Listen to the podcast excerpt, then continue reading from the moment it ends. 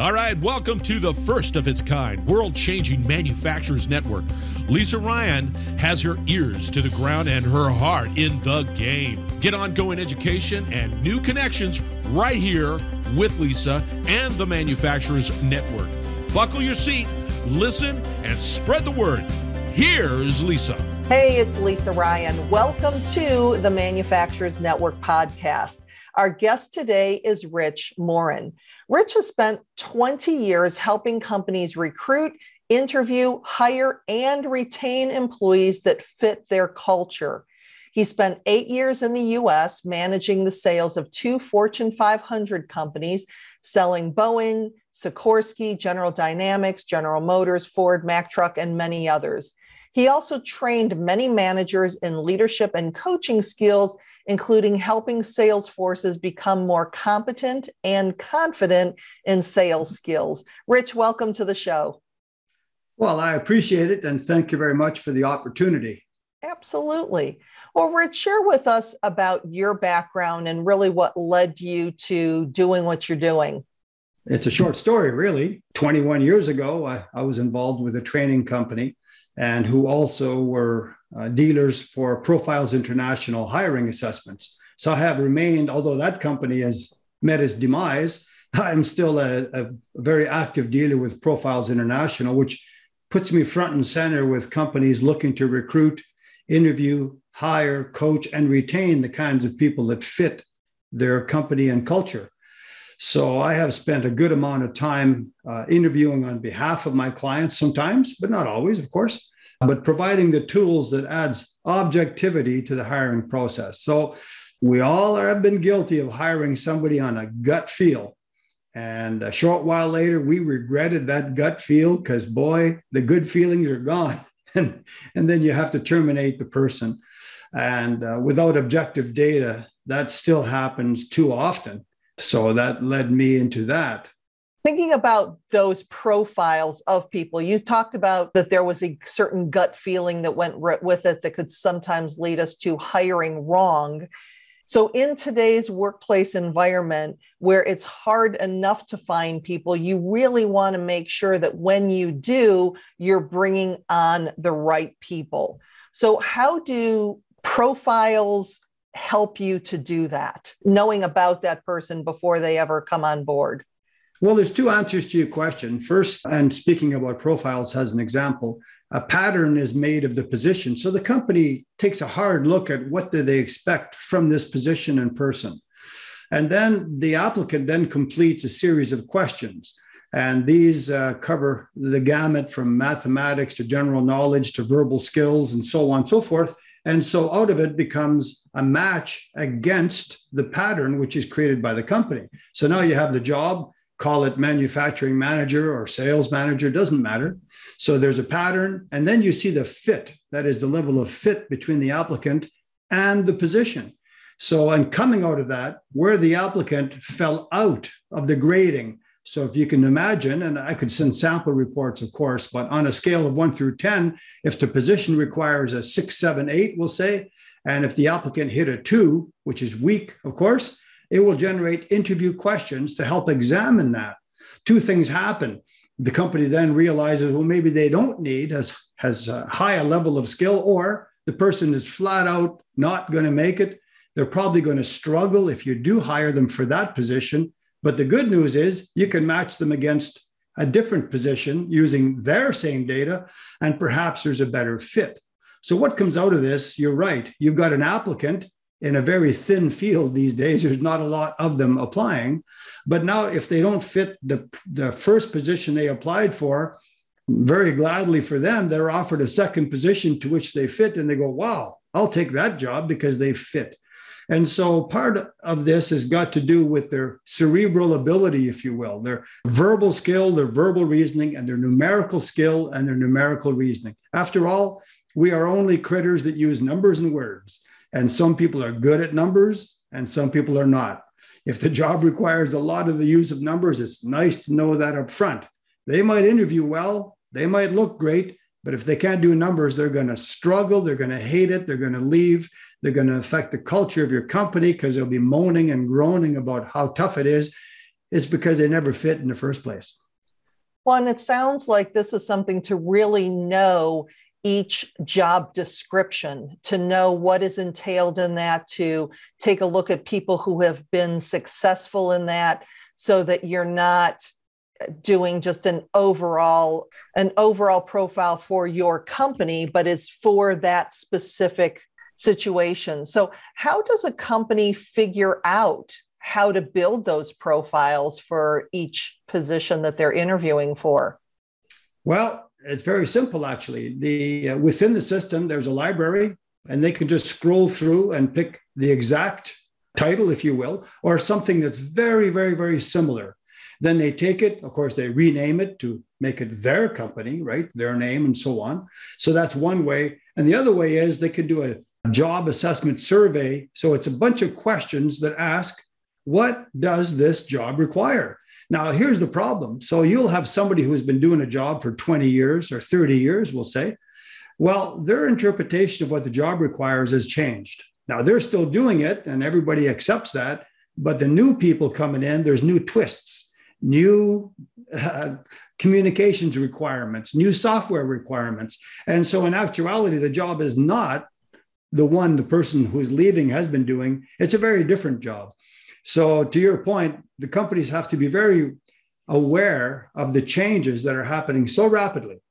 And back to the assessment, they want to hire somebody who has got the capacity, the verbal skill and verbal reasoning. And just to elaborate on that, you know, some people can speak well, but they don't really understand a lot of the words. They can fool you because they they have a nice rhythm to their delivery, but they're really not that competent when it comes to language. And now, especially if you're in a multilingual situation where you're having people dealing with different languages, boy, language skills and you know verbal skill and reasoning are critical.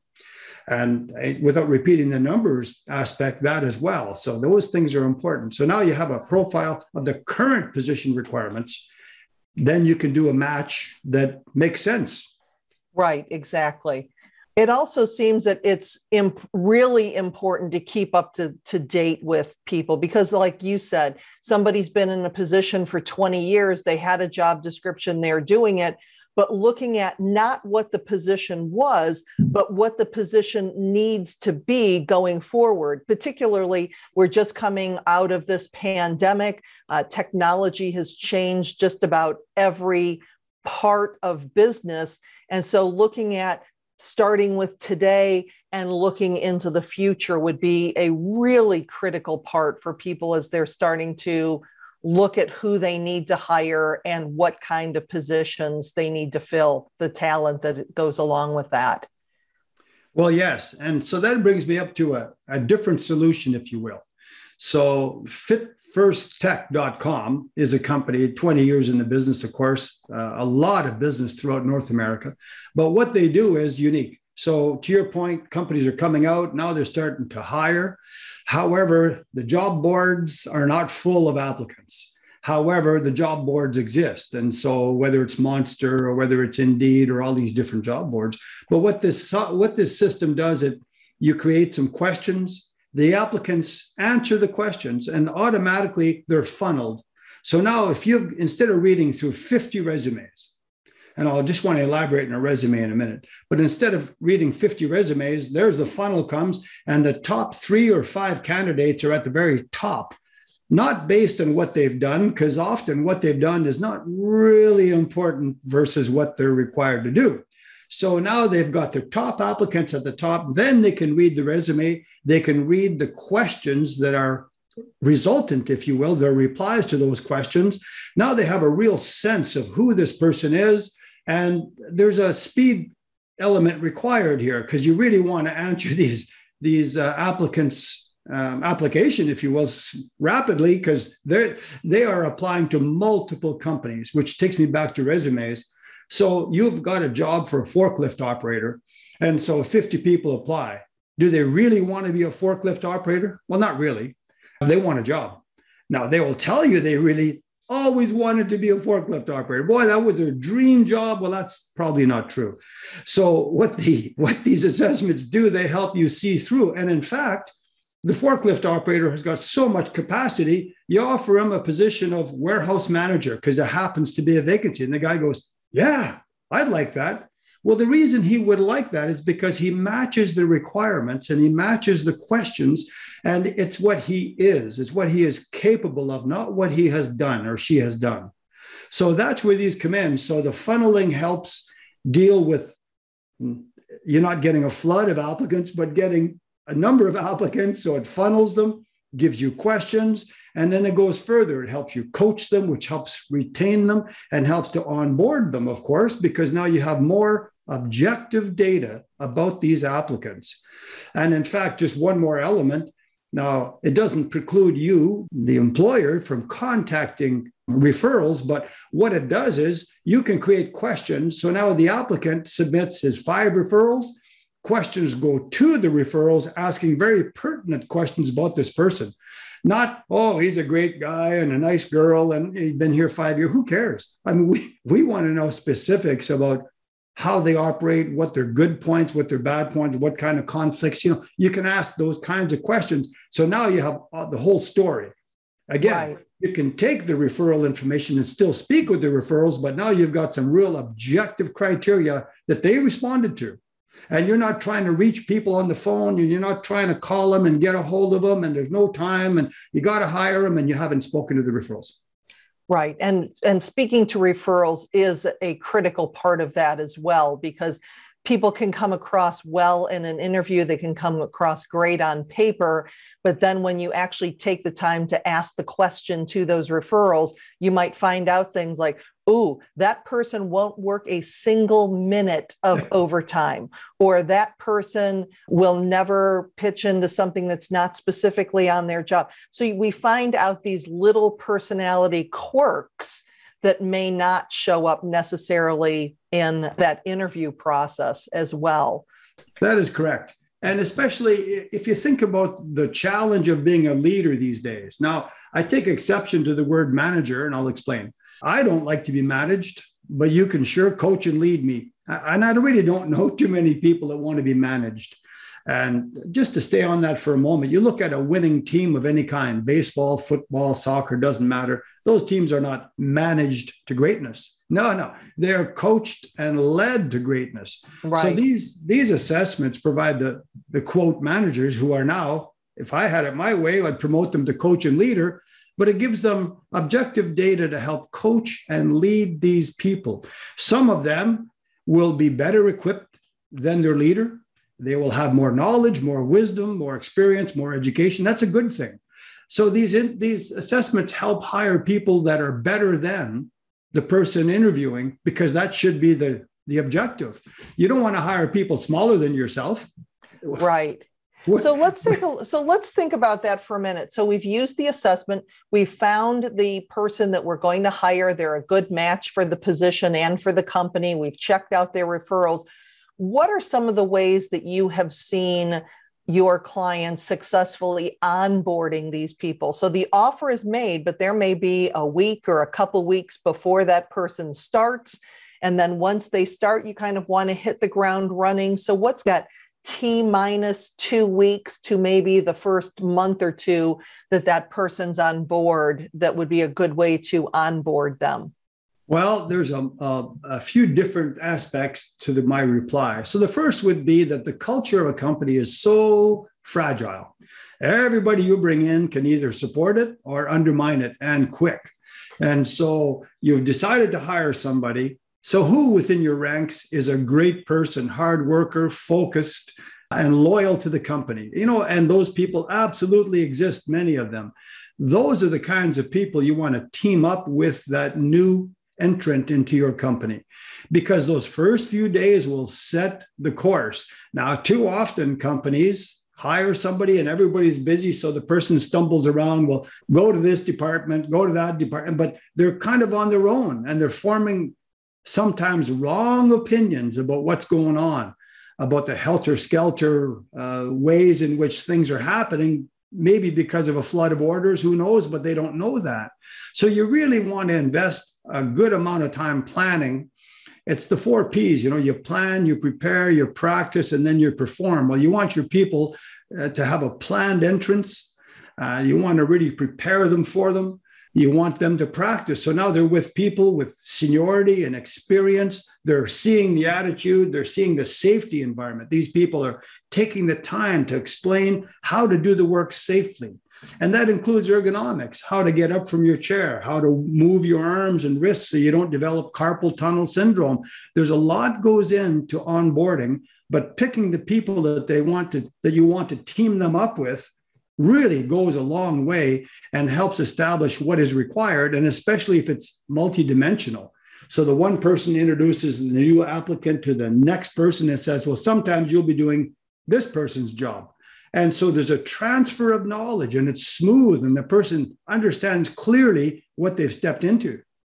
Exactly. Well, and that figuring out that person that that first day work buddy is also important but it helps in a couple different ways. Number one, that person who is your good employee, who's been with you, who has the right attitude, feels that they are valued because they are basically empowered to be that person's guide for their first couple weeks on the job. It makes the person that's starting feel more connected because yeah they're not sitting in a basement filling out paperwork for the first day of their job and nobody even knows they were supposed to be there. But you're also allowing a relationship to happen because we've probably all been there where that very first person that we meet our first day on the job or the first person that invites us out to lunch that person is our friend for the rest of the time that we're there. So just making sure that you start those relationships right off the bat with something like that, it really gives a, a much better onboarding experience to everybody involved. Absolutely. And just to use sports as an example, I love sports. And I, and I think it's a great example about coaching and leading. But what do they do with a rookie? They give them the locker right beside the veteran. And why is that? Not any veteran, but the right veteran, because they see how they prepare, they see how they think, they see how they act, and that person takes them under the wing off the field, off the ice, off the whatever, that, and they team them up with these people for why? For what reason? Well, they want them to be good. In the case of sports, you're paying them a lot of money. That doesn't mean they're going to be good. You really have to coach and lead. And again, you're right. Uh, by teaming them and matching them up with somebody like a mentor. And the word mentor absolutely applies here that goes on and it happens and that bond is established and they will link with that person for a long time because they've been matched correctly and their, their personalities meld and the position strengths perhaps. Yeah it's powerful when we also look at the amount of investment that we have in that employee. I mean, not only have we spent all the time with the going through the interview process and the screening process and all of that, and then we're paying for the profile assessments to come through, and then we have that person come on that we have, could have invested thousands, if not tens of thousands of dollars in. And unless we are very um, structured as far as how we're bringing that person on, how we're welcoming them to the organization, how we're making sure that on day one that their workspace is set up, maybe their business cards have been ordered, their password is ready, their desk is clean, their truck is clean, whatever it is, and people actually know that they are showing up for the job. So you spend all of this kind of money up front it's so important that you keep that in mind once that person starts and for the first two, three, six months that they're on board, because they probably have interviewed with other companies and are just as likely to say, huh, well, this company isn't what I thought it was. I'm out of here. And all of that money that you invested in them just walks out the door. Absolutely. The two words that come to mind to support what you said are cost and price. So it costs a lot to bring somebody on board. And it costs a lot if they do come on board when they do harm and they scare away your customers and they cause issues and they erode the, the absolute fragile culture that you're trying so hard to create. So that's cost versus the price of an objective assessment. So now the person, the applicant has completed and you've taken the time your hr people whoever whoever's interviewing takes the time to read the results to look at the questions, and then to interview the person using this objective data. Now, all of a sudden, so for the for the price of two or three hundred dollars, depending. They have a very clear view of the person. And by the way, the applicant is impressed because now they've been asked to do something that other employers are not. And they're going, wow, this company put me through this assessment. And then, and by the way, they get a personal copy, not one that matches, but one that tells them about them. And they go, wow, I didn't know that I was good at this or that, that this is fits or this doesn't fit. And so they, it's a win-win. So cost versus price, let me assure you, yeah. the price of an assessment is enormously cheaper than the cost of not using them. And let's face it, we've all made hires in haste. We've all made hires based on gut feeling, and it doesn't work out very well too often. Right this past year, my husband was part of the great resignation. He was with a company for 13 years and uh, his priorities really shifted because he saw that as he starts to get to the end of his career he really didn't want he didn't feel valued didn't feel appreciated all these things that i talk about in my programs and company on linkedin found him and they put him through. They told him it was going to be a long process and it was. It was about a two month interviewing process and it included about six hours of personality assessments and everything that he he did. But coming through it they wanted to make absolutely sure that they got the right person in. And i will tell you it was a match made in heaven because they, I mean, I could have told him right off the bat that Scott was going to be the greatest employee that they would ever hire. But I thought the funniest thing was in the areas where he scored the lowest were things like creativity and innovation. Well, he's a cost accountant. So, those are really the things that you don't want people to be innovative and creative on. So, I just thought that it was funny. But when I look at the last couple months of him mm-hmm. being with this company how much of a difference and how value he how valued he felt right off the bat because i know that what he went through through that process that company had tens of thousands of dollars invested in him in that whole 2 month process because i don't i don't even know how many other people they were interviewing i'm just happy that they chose scott Uh, and that's a great example. And you talk about a win win deal and how that company is going to be around for a long time because the loyalty your husband's going to show. And they know him and they bring him in and it gets you away from ego. Again, I go back to the, uh, and again, I won't rant about the manager any longer, but you get the person who is a coach and leader, and they're hiring people with greater capacities and, uh, frankly, people that are more than they are but they're a good coach and leader, and they know that. Bill Belichick, uh, coach of the New England Patriots, doesn't play football, but he sure brings people in who can, who are bigger, taller, stronger, faster than him. And that's what a good coach does. And that's what a good leader does. And that's what these instruments do, much like what your husband went through. So, if you were to think about in this whole onboarding process, obviously the number one tip would be to make sure that you're investing in assessments or uh, profiles for incoming employees. But what would be your best tip as far as from the recruiting or the onboarding process for somebody listening to today's show? Number one, slow down, take your time I mean, you know, and there's too often people, you know, to use a term, fall in love, not literally, but they really like the applicant and they don't know why. If you ask them five hard questions, they can't even tell you. That's because they're being totally gut driven. So slow down, ask questions, make it an interview, make it a group interview. If you've got a good team of people in a tight culture, have the team and interview this person, have them sit in a circle in the middle of them all, and they're all asking questions. And they're watching the body language or watching the intonation or watching the honesty. They're checking them out because that person will be added to their team, maybe. So slow down, use the team to interview, ask lots of objective questions. And I would say, just to back up, use an assessment. I mean, look at the price versus cost again not to repeat all that. Now, all of a sudden, you've got a system that works, you've got objectivity, and you've got coaching reports coming out of these assessments that help to coach and lead the person. we're not all the same. Like you said, your husband in your illustration, not very creative. He shouldn't be if he's an accountant. Right. you want the columns to be the same thing, the same size, the same color. You don't need somebody changing the whole structure of right. the spreadsheet. So, yeah, those things are my key suggestions.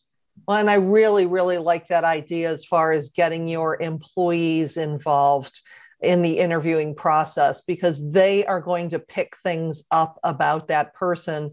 And you're right, they're going to be working with those people day to day. So to have that consensus with the rest of the team is of yes, this is somebody who we want to work with. Yes, this is somebody who would be a good fit for us and getting them involved instead of putting everything on the leadership team and on HR who are not going to have the same day to day contact. That's a brilliant idea. Well, there's lots of them. And I think the thing is, is from these programs, for the listeners out there, you have to incorporate these things. So hopefully you have a notepad and sometime shortly after you make some notes and bring it up with your people because uh, every company can be better, just like every sports team. And that's why they're always drafting they're always looking they're always bringing kids up from you know, from the college level for a tryout just like you. And turnover is not a bad thing. I guess i would conclude by saying you know turnover is a good thing. So you're losing people. That's okay. It's not necessarily a bad thing depending why they leave of course. You have to know why. But bringing in new talent i mean and, and bringing in even a senior person who's going to give you two or three years of solid experience to shore up your culture because you've got too many youthful people with no experience. So we have to look broadly. And so, quite literally, there's some senior people out there with a ton of experience that are available. Don't look past them. Now, be clear this is a two or three year contract. They'll leap at the opportunity. They'll leap in there and they'll put their experience to work and they'll bring a sense of seniority and of substance. And that's overlooked these days with too much of an emphasis on the youth. Don't be afraid, but be clear in your contractual obligations with them. Make it a short term deal, two, three, five years, whatever it is that you want. And you will find an ample supply of people who will add an awful lot to your operation. Wonderful. Well, Rich, as we get to the end of our time together, what are some of the ways that you work with your clients? And if somebody wanted to connect with you, what would be the best way for them to do that? Well, it's uh, these days uh, with Zoom calls and uh, online uh, support.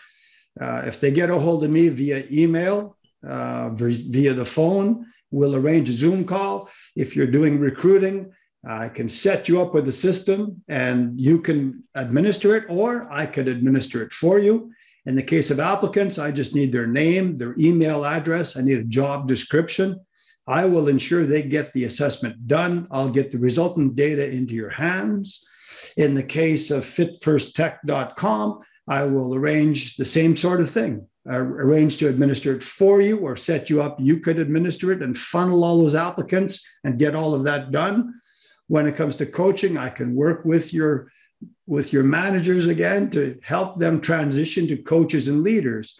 Uh, there's books that i recommend including my book uh, which i'd send you a copy of. It's called you working with you. Hey if you can't work with yourself who can you work with? Right. So my email address is simply my name richard at richardmorin.net so that's richard at richard m-o-r-i-n like november dot net and my phone number is 705 790 6843. Uh, you'll find me on LinkedIn, of course, and probably everywhere else, other than the wanted bulletins. Yeah. Yeah, we're here to help. Uh, we love helping companies. My my goal is to help people enjoy their work life. It's such an important aspect to life when people are matched correctly, the company benefits, the person benefits. It's really unkind. It really is unkind to hire too rapidly, make a mistake, and then try to fire the person later and then get caught in all kinds of additional costs. Slow down, you know, make these hires um, mean more. Uh, you will never hit 100%, but you'll certainly increase your odds a lot. Wonderful. Well, Rich, thank you so much for being on the show today. It's been a great talking with you. Thank you so much. I appreciate it. And for you listeners, nice meeting you. Have a good day. I'm Lisa Ryan, and this is the Manufacturers Network podcast. We'll see you next time. Thanks for listening. Hey, do me a favor. If you like what you've heard, please subscribe and give us a five star rating. Also, feel free to share the podcast with your friends and colleagues so we can grow the network and connect more fantastic folks just like you. You can either go to the website at manufacturers network.com or share the podcast on your LinkedIn, Facebook, Twitter, Instagram, or wherever you and your industry friends hang out. The bigger and faster we grow this network, the stronger and deeper community we will have. I appreciate you. Thank you.